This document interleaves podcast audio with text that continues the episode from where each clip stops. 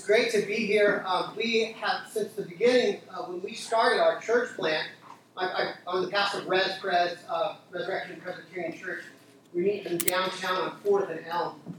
We started in January of 2016, and from the beginning, we always wanted to try to build bridges and connections with other local churches so that we would figure out ways to serve the city together. And so, as part of that, we've always prayed for this church by name in my pastoral prayer every week. And I've hooked up with Vince, and we prayed together in a prayer group that we've had.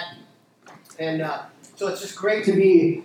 Hey, here we go. It's great to be here today and to be sharing uh, worship together with you, and I hope that we can find other ways to do that. Let me, let me put a quick shameless plug in. For uh, on October 7th at our church, we're having an art show and a music event called Beautiful Disaster 2. It's the second one we've done. It'll be in our courtyard at our church, which is a beautiful space. Uh, featuring propaganda is going to come and be doing spoken word. Haley Montgomery's playing. There's another app and a bunch of uh, visual artists showing their art. So you're all welcome to come to that if, you, are able. It's free, and you want to come and, uh, and enjoy that with us. Okay, so we're gonna today we are going to I'm going to preach out of the book of Ecclesiastes, which is a it's an astonishing book. It was really it's timeless uh, in in many different ways, and I'm going to preach on this passage in chapter three, which is a um, a poem that the author of Ecclesiastes writes. The author of Ecclesiastes uh, Ecclesiastes presents himself as the preacher, really more likely the pastor. He presents himself as a pastor, giving wisdom and advice. And in chapter three is this poem that is probably, it might be one of the most famous parts of the Bible because of the Byrds in the 1960s. Anybody remember? Does anybody remember the Byrds and their song based on this, based on this text? Well, because of that, it's a very famous passage, but we're going to get in a little deeper today and find out what it is that the pastor was actually telling us. So let me, let me read it, and then we will get into it. Amen? Okay, here, this is God's inerrant word, starting at Ecclesiastes chapter 3, verse 1.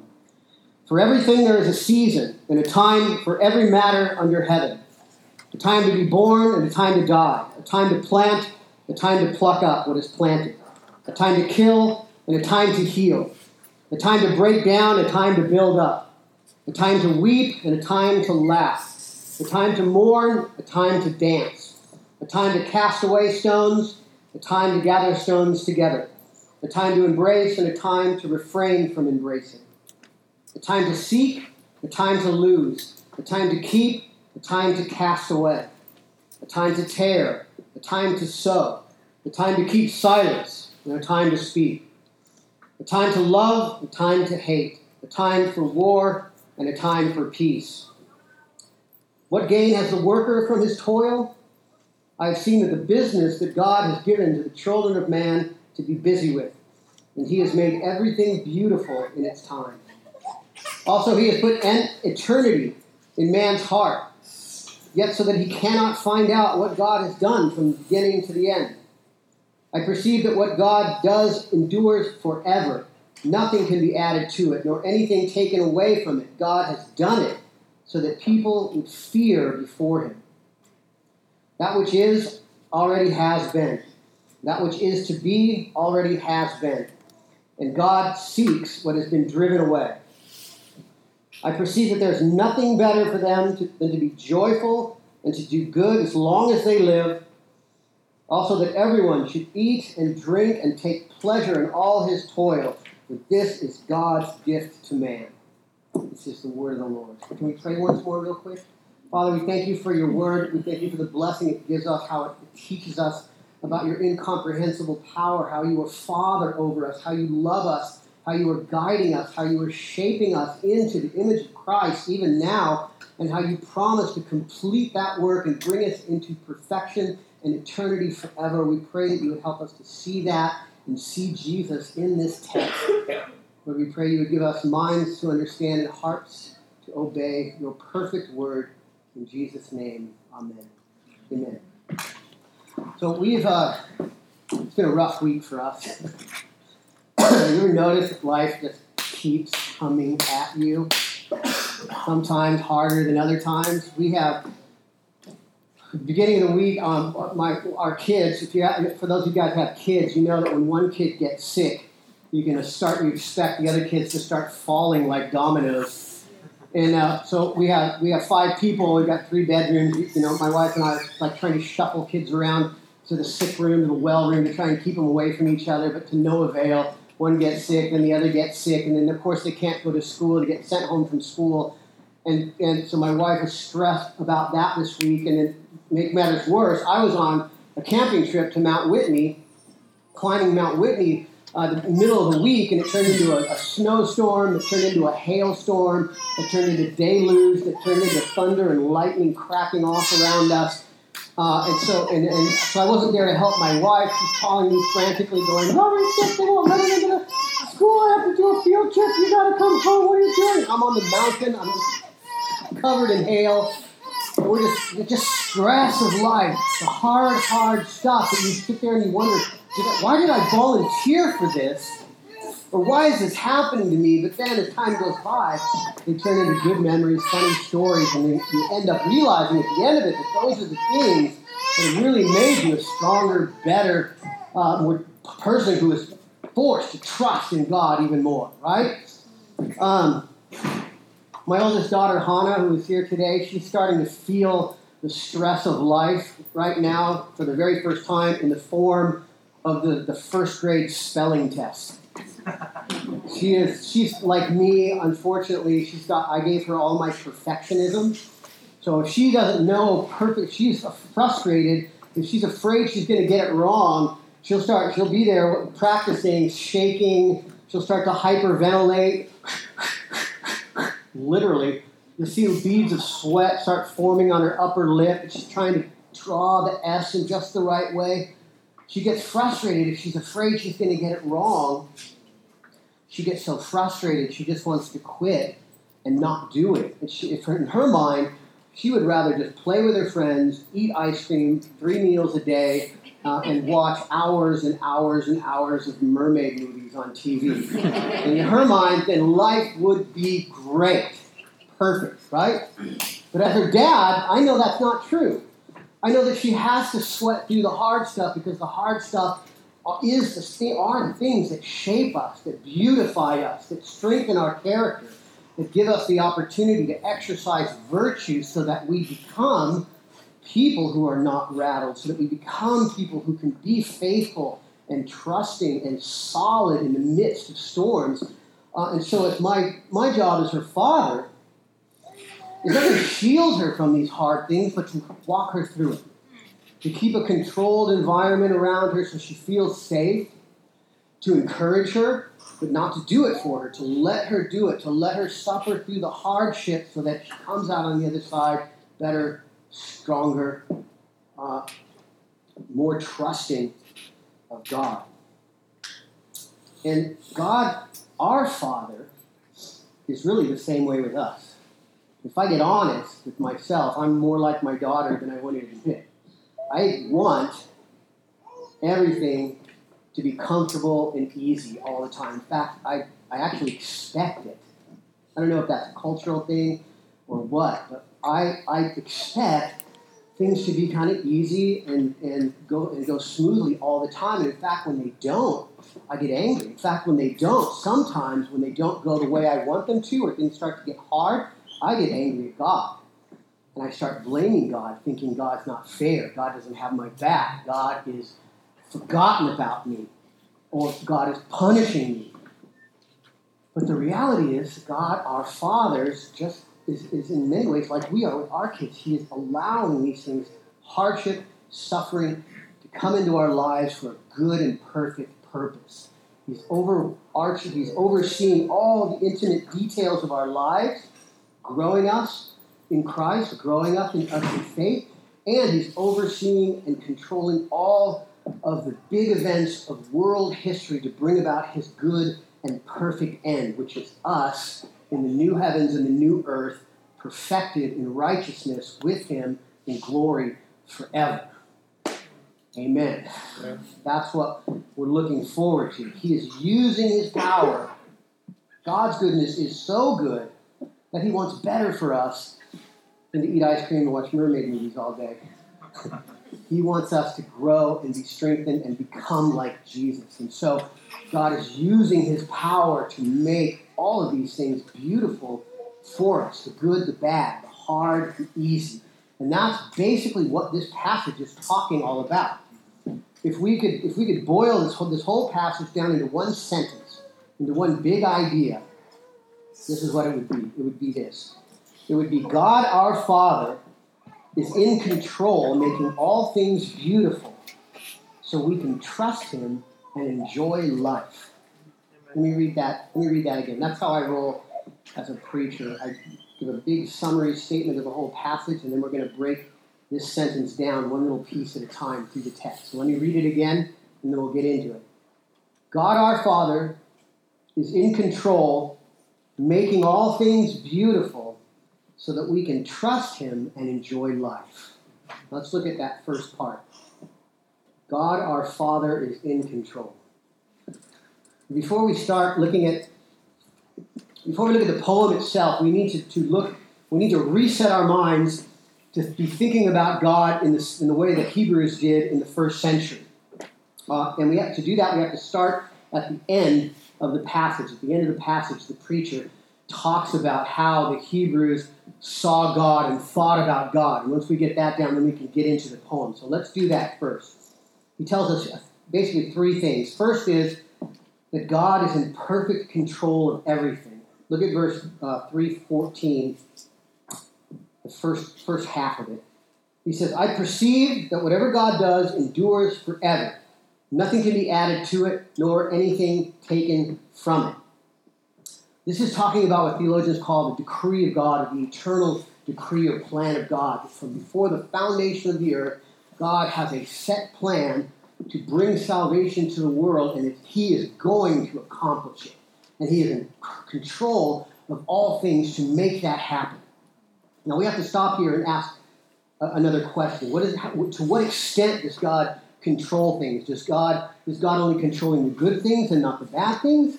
Theologians argue about this all the time. We don't have to get into the depths of that argument about whether God is controlling every individual minutia of everything in your life. What we do need to know is God is God in control of the good and the bad? Is God control of, so, of, of everything that happens?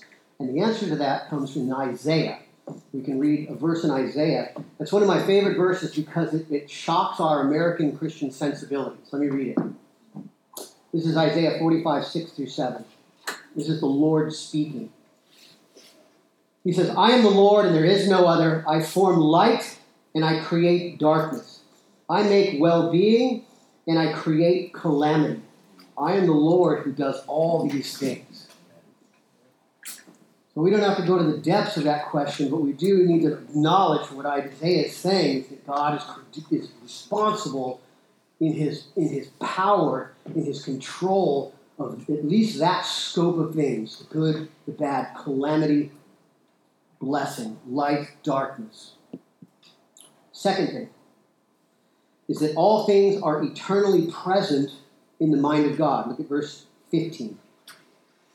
It says this That which, which is already has been, that which is to be already has been. And God seeks what has been driven away. That last phrase, God seeks what has been driven away, is very hard to translate out of the Hebrew. Those of you who have the NIV, if you look at the NIV and the side note of the, the side note of the NIV, it says what I think is probably the closest rendition, which says God calls back the past. In other words, this isn't talking just about the fact that God is in control of bringing cycles of life onto the earth over and over again. It's saying more than that. It's saying that in the mind of God, all things, past, present, future, all potentialities, everything is eternally present in the omniscient, all powerful mind of God. Third thing, last piece of the puzzle. Look at verse 11, last half of verse 11.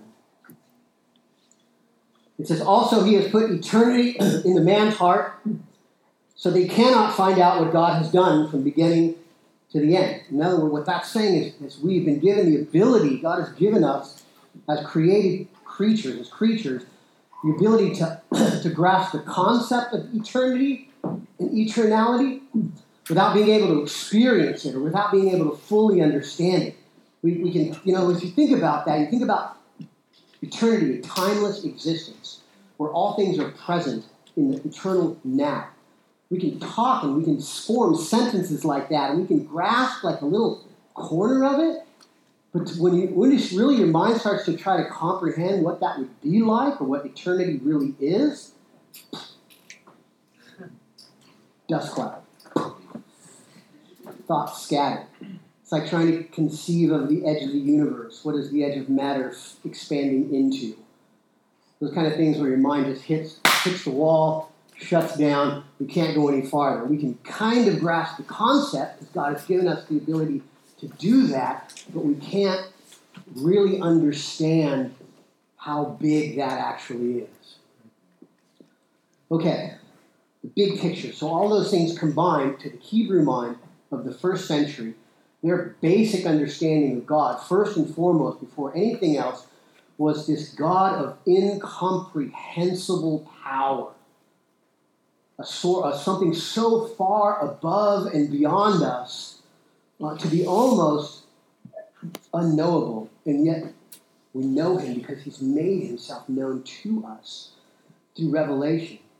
A God who is incomprehensible power, he is in perfect control of all things, from the revolutions of, of electrons around neutrons in the smallest atom to the greatest galaxy. God is holding all things together, in control of all things by his power holding it together, making his eternal plan happen. Boom. And now we, we take, now that we have that concept of God, and now we contrast ourselves against it. And it helps us to see, it's meant to make us see how big God really is, how powerful God really is. And so, what are we supposed to do with that now that we get it? Fortunately, he tells us in verse 14 it says, God has done it. He's let us in on all of this so that people would fear before him. So that people would fear before him. The fear of God. Uh, prominent theme in the Bible probably one of the least popular ideas in the world today. I, uh, I have a friend. Um, I have a friend named Dimitri who categorically rejects Christianity because of this idea. To him, the idea of fearing God is, is, is the most patently ridiculous religious idea he's ever heard. Because for him, where he's coming from is, is man being the center of the universe, to him, his concept of God is not incomprehensible power in control of all things. His concept of God is really the genie that greases the wheel uh, of the, the greases the wheels of the universe in our favor when we need it. God's the pinch hitter. God's the supernatural. God's the uh, you know God's the, the grandfather that you go to for a little supernatural help when you need it. He's a side a side entity, an afterthought. And so for him, the idea of fearing God is just ridiculous. And a lot of people, that's true. There's a couple ways that we need to understand this idea of fearing God. The first one is just that straight up understanding of fear, terror. When we, when we, when we consider the incomprehensible power of God, it should make us a little bit sketchy, right? Have you ever stood like too close to the railroad tracks when a train goes by? And you got to get that feeling like you know you're 10 feet away, but you're like, man, I got to run. Power. You sense the power of that train. You know what would happen to you if you crossed it. And so you have a genuine respect, a real fear of that train, right? Now it's predictable. It's going to, Lord willing, stay on the track. so you're safe. As long as you approach the train the right way, you're safe. But if you approach that train in the wrong way, if you approach that train in a foolish way, if you approach that train in a prideful way, you stand on that track and you say, I'm bigger and stronger than this train, what's going to happen? You are going to be proven wrong.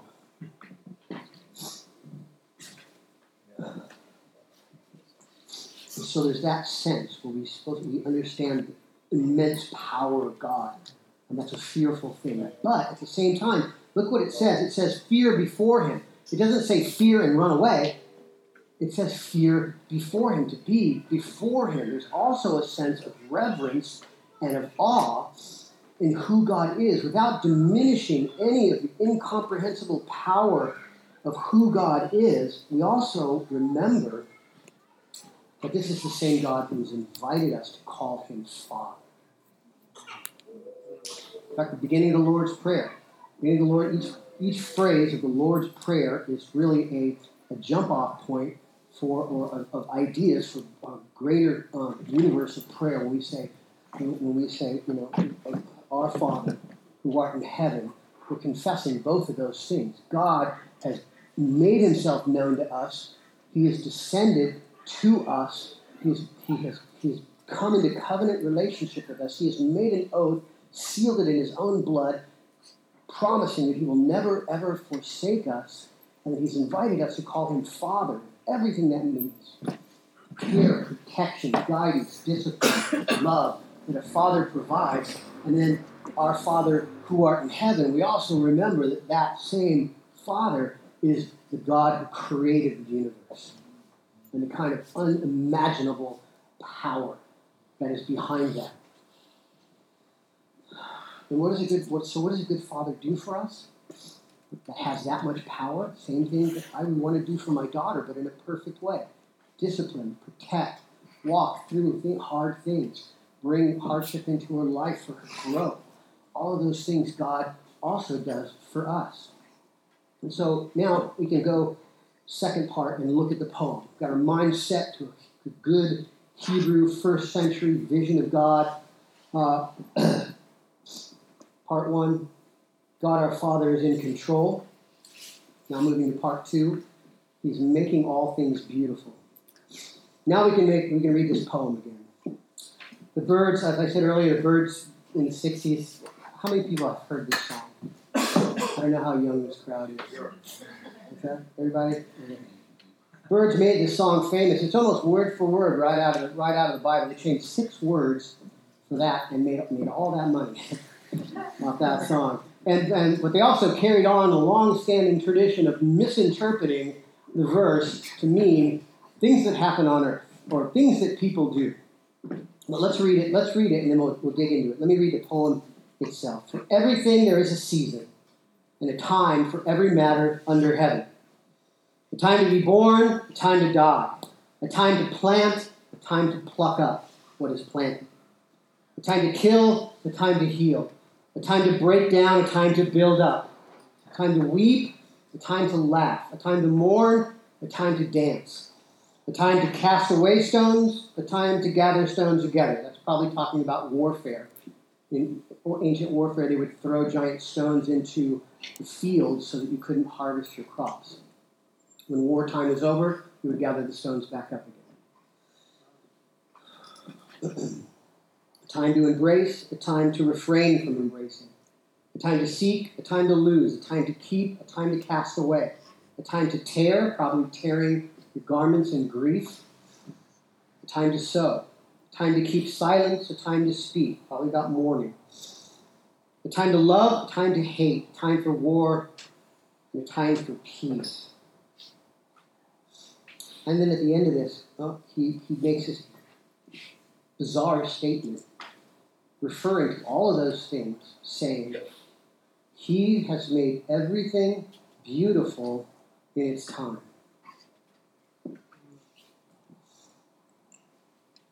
Now, if, there was, if, if, if this poem had half of these things, then I can understand that. I can understand being born, planting, healing, building up. Those things are beautiful. But to say everything is beautiful in its time about, about killing, about hate, about war, how do we understand that?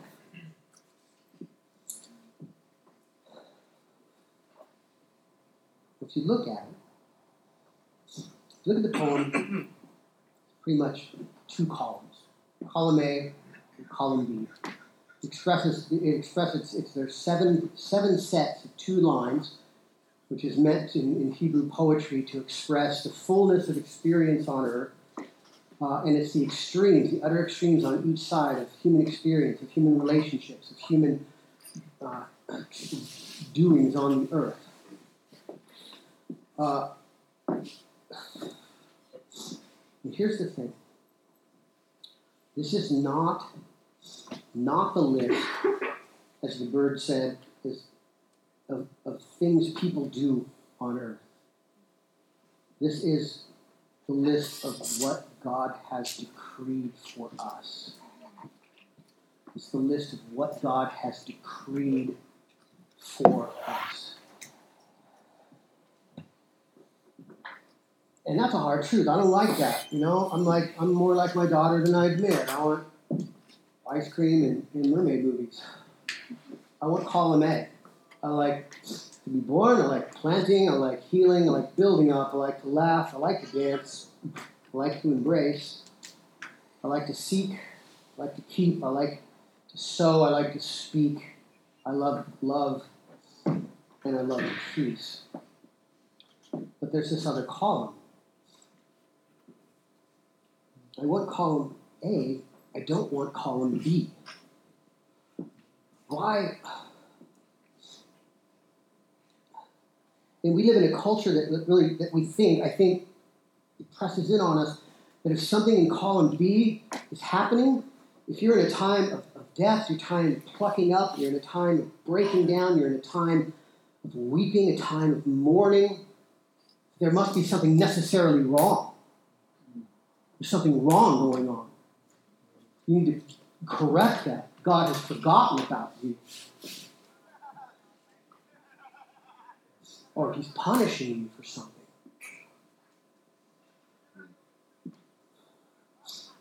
But the reality is, God is our good, good Father. He oftentimes leads us into suffering and into hardship for our good, for our blessing. Remember Isaiah? I am the Lord, there is no other. I form light, I create darkness, I make well being, I create calamity. I am the Lord who does all these things. But why? Why did God do that?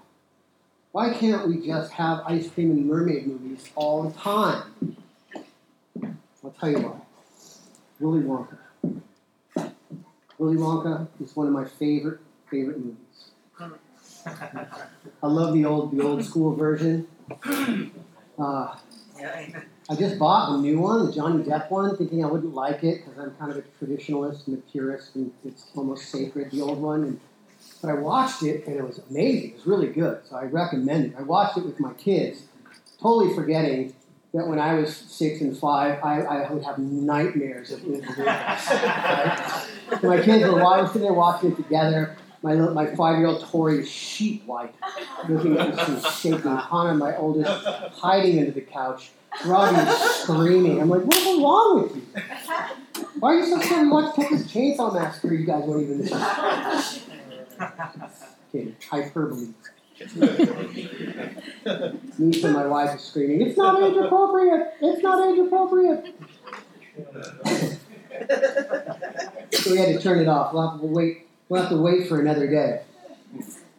what's the story of the movie? It's the story of these kids. Willy Wonka, spoiler alert, sorry, the movie's been out for 40 years. Willy Wonka is giving away his chocolate factory. He wants to give it to a kid. He's looking for a kid with character, so he sends out the golden tickets. Four of the golden tickets go to these, you know, fantastically wealthy kids who are able to buy billions of chocolate bars. Uh, and there's all, all, all of these kids that are they, got everything they want. Nothing bad has ever happened to them, and they are all a total hot mess. There's Violet Beauregarde. She's vain, self-centered, violently competitive Augustus Gloop, he's greedy, gluttonous, spoiled, rotten. There's Veruca Salt, she was immature, brutally manipulative, extremely selfish, and she gets whatever she wants, no matter how ridiculous or outrageous it is. Daddy, I want an Oompa Loompa, and I want one right now. And her dad sets to work trying to buy a new balloon and Willy Wonka. Because he gets every, she gets everything she wants. Everything good has happened to her. Nothing bad has ever happened to her. And they are a total mess. Charlie, Charlie's grown up in poverty. Charlie's grown up in hardship. Charlie's grown up seeing and understanding death. He's understood disease and hardship and suffering, through that, it's built into him character. Suffering through those hard things, he's developed character. He's had to exercise virtue. He's had to develop patience. He's had to learn long suffering. He's had to learn humility. He's had to learn selflessness and giving to other people. And so he now, because of that, has the freedom to be joyful no matter what his circumstances are. At the end of the movie, he has a gobstopper in his mouth, fine print at the bottom of the line says you can't take anything out, takes it out of his mouth, gives it to Willy Wonka, and says, Thank you, Mr. Wonka, and he wins. He wins the chocolate factory, which is a good analogy of the new heavens and the new earth. Right? Gospel, gospel's in every movie you. So why is God? Why does God allow these hard things into our lives? Because we want. I want Augustus Gloop. God wants Charlie for me. God wants something better than we want, He has the wisdom and the knowledge to know that these hardship and trial and suffering are the things that develop that in us. And it's so it's His blessing.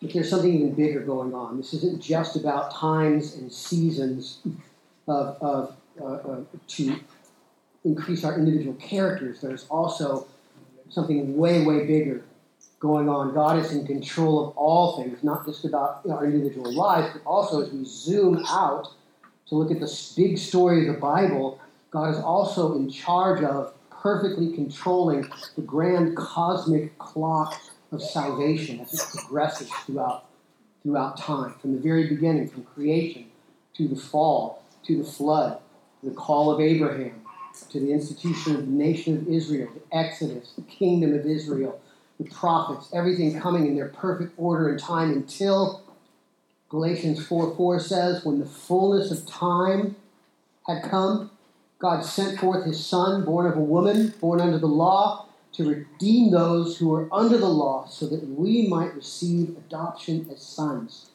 God's perfect timing. The Savior came, he incarnated in and among us to bring salvation.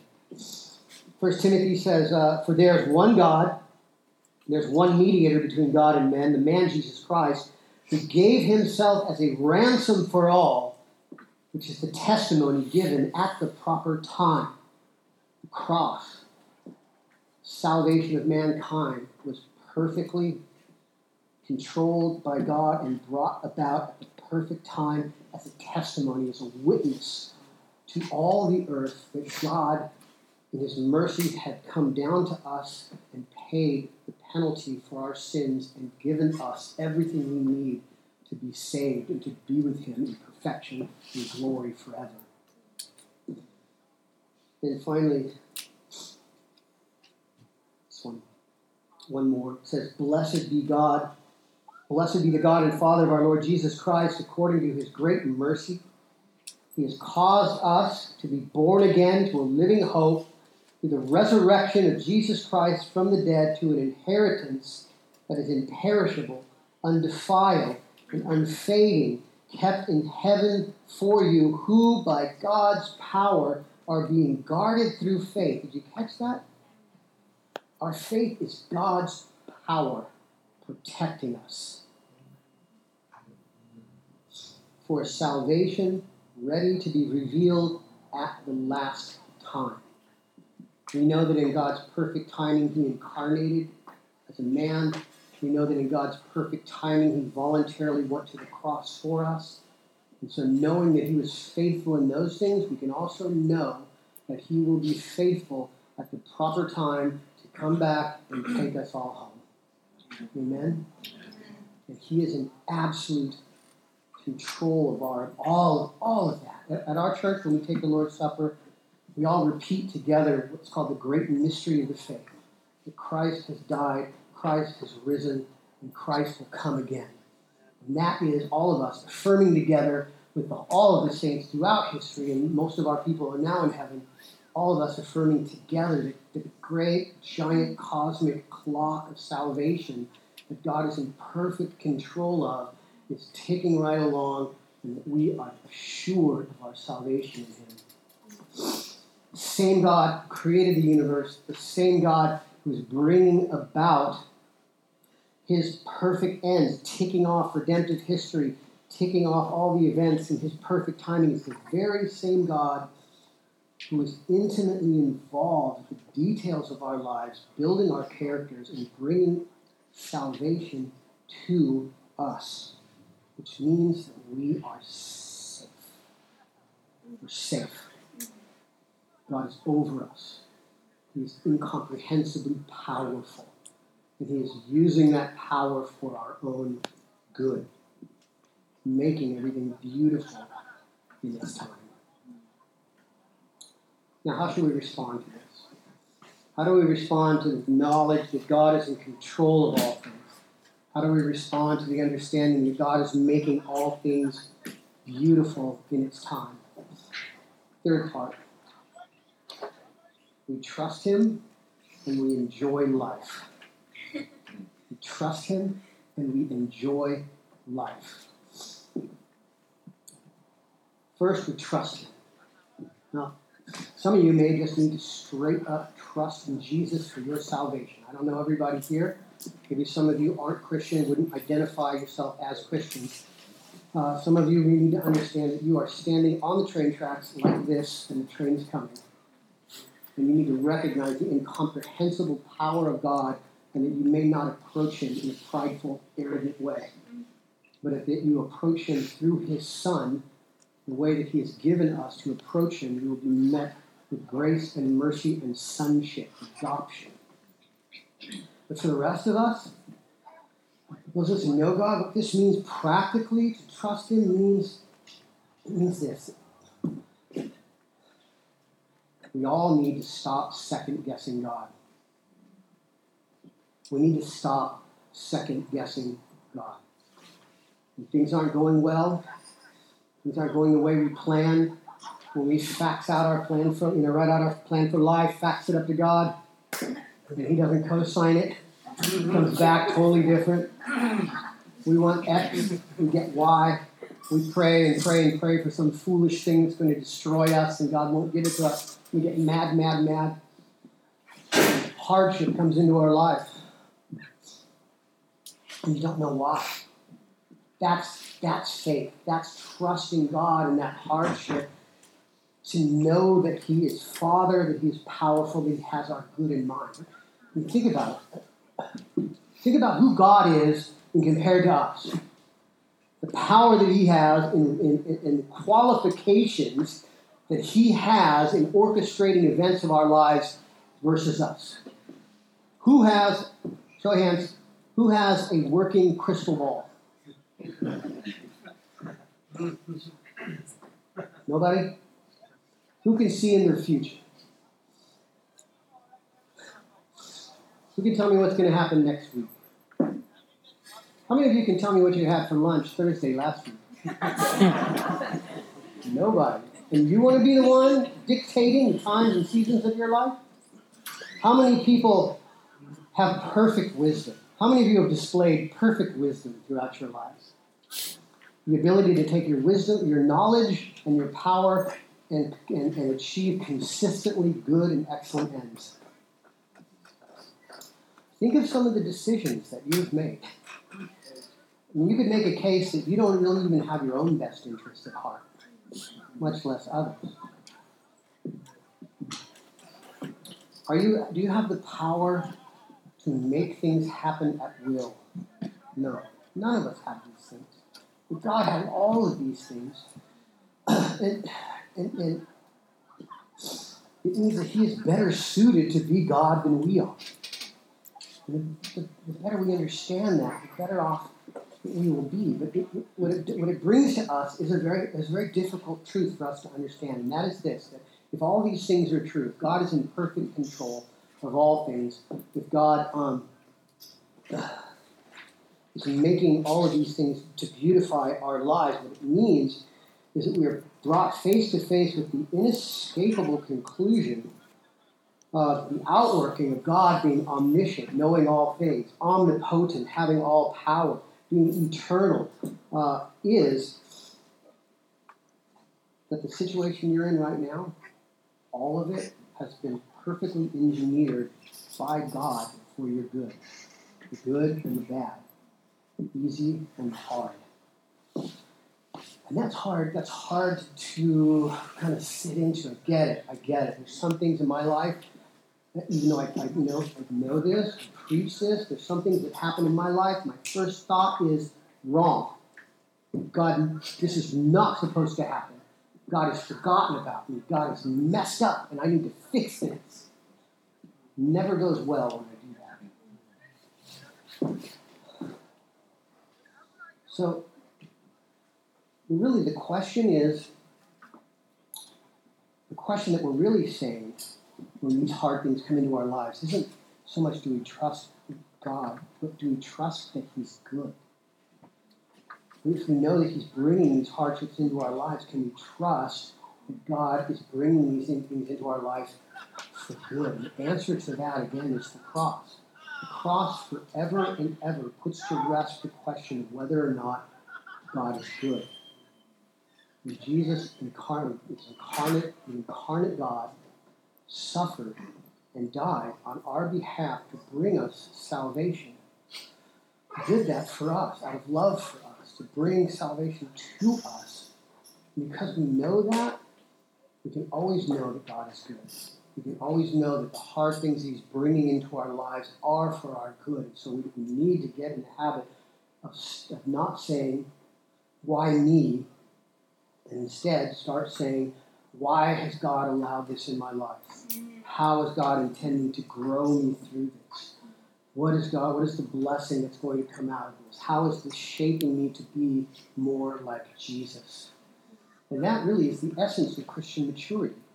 We make a lot of things. We can we make it about who you know who's the most enthusiastic in worship. We make it about who is the you know who's the most extroverted personality. We make maturity in Christ a lot of things. Who can preach good? Who knows their theology really well? But when you get down to it, brass tacks, rubber hitting the road, Christian maturity is really all about when hard stuff happens in your heart. Do you say, "I trust you"? I trust you. I trust you. I trust you, and walk in the path that God has ordained for you. So is that it? Just trust Him? You stoic? Suffer under hardship? Hope for early death? no. Last thing. The last thing God commands us, a moral imperative, God says, enjoy life. Isn't that amazing? He says it seven times in this book, this book of Ecclesiastes, that is talking about mainly talking about the, the, the, unfairness and the hardship and the suffering of life, the incomprehensibility of why the righteous suffer, why the wicked prosper. And in the midst of all that, there's this constant thread. Seven times throughout the book, he says, God commands you to enjoy life. not sit in sackcloth and ashes, not to be in constant woe, but to enjoy life. So once we understand that God is in perfect control, God's got things handled, God is shaping us in our character, God has done everything in redemptive history, all everything needed to bring salvation to us, that our future home with Him is absolutely secure. We can stop fighting it out on earth to get all these earthly things that we think are going to make us happy and give us enjoyment. We can forget about, we don't need to worry about having the biggest house on the block. You don't have to have a 67 SS ragtop Impala big block with a 502 roller motor, so says his wife. You don't have to have a ton of toys. We can be simple. We can focus our life on giving, on serving, and on blessing, and on enjoying the myriad simple things that God has given us to enjoy in life and to be grateful for those. To realize this isn't our home. We're camping out here. We are through hikers, hiking through the fallen world on our way to glory. And in the midst of that, God has given us all of these things to be, to, to be grateful for and to enjoy. Here he talks about food and drink and, and enjoying your vocation, the work of your hand. So God is commanding us, moral imperative, saying, This is my will for you. You ever wonder, what's God's will for your life? Well, here's a big part of it cook an amazing dinner for your family and enjoy it together. Enjoy, have a, you know, have a, crack open a bottle of wine or some craft beer on the fire pit with your friends and have a wonderful evening enjoying drink. Enjoy the work of your hands. Work hard. Serve people with your work. Enjoy what you do. Use it as a way to be of service and a blessing. Have a hobby. Uh, a little later in the book, he it talks about putting on garments of white and oil on your head. That Hebrew party dress. That means throw a party. God's command to you. God commands you to throw a party. Amen. Put on your white clothes, put oil, perfume on your head, have a good time. Have a romantic getaway with your wife. God commands this. Enjoy life. Or your husband. Work towards the building of virtue which will give you freedom. And begin in each day in praise to God, who is the giver of all good things and the protector of us through this evil age. Amen? And we do it all knowing that soon enough God will return to take away all this hardship and all this vanity and all this suffering and replace it with an entirely new world. Where we will appreciate the lessons of this life, but we will reap the benefits of them and the fruit of them. As we are confirmed in righteousness and glorified living with the Lord Jesus forever and ever. Amen? Amen. Let's pray. Father, we thank you for the beauty of your word. We thank you for the astonishing beauty of your promises, which are so great to us. And we know the hardships of this world cause us to doubt. We are getting hit left and right. Sometimes we feel like our, our heads are barely above water. But Lord, we know that because of the cross that you love us, that we know that you have our best interests at heart, we know you are protecting us. We know that you are using all of these things to shape us to be in the image of our Lord Jesus, and that's what we want more than anything else. So, Lord, we pray that you would give us great faith and give us long suffering. Lord, we pray that you would sanctify us by any means necessary, as fast as you think we can handle it, so that we might the, have the blessing of the peaceable fruit of righteousness, so that we might abound, so that we might be overflowing with the fruit of the Spirit, patience and joy, of long suffering, of self control, of love, of all of these things, so that we become people who are joyful, not because of our circumstances, but because of who we are in Christ and what we know is coming, because the best is yet to come. We love you, we praise you in Jesus' name. Amen. Amen.